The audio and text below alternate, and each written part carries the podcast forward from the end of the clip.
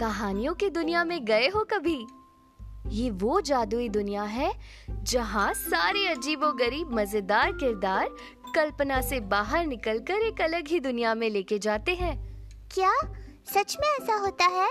हाँ बिल्कुल। बचपन में तो हमने खूब कहानियाँ सुनी हमारी दादी माँ से। कभी पंचतंत्र कभी परियों की कहानी कभी अकबर बीरबल तो कभी देश विदेशों की कहानी कभी कोई ऐसी कहानी जो बड़ी बड़ी बातों को एक छोटी सी सीख में समझा जाए। पर ये सब सुनाएगा कौन? मैं सुनाऊँगी ना वो भी एक अलग अंदाज में। तो बच्चों, जल्दी से पकड़ लो एक कोजी सा कोना, जिसे हम कहते हैं कहानियों का कोना। हर हफ़्ते एक नई कहानी, मेरे यानी देवयानी के साथ।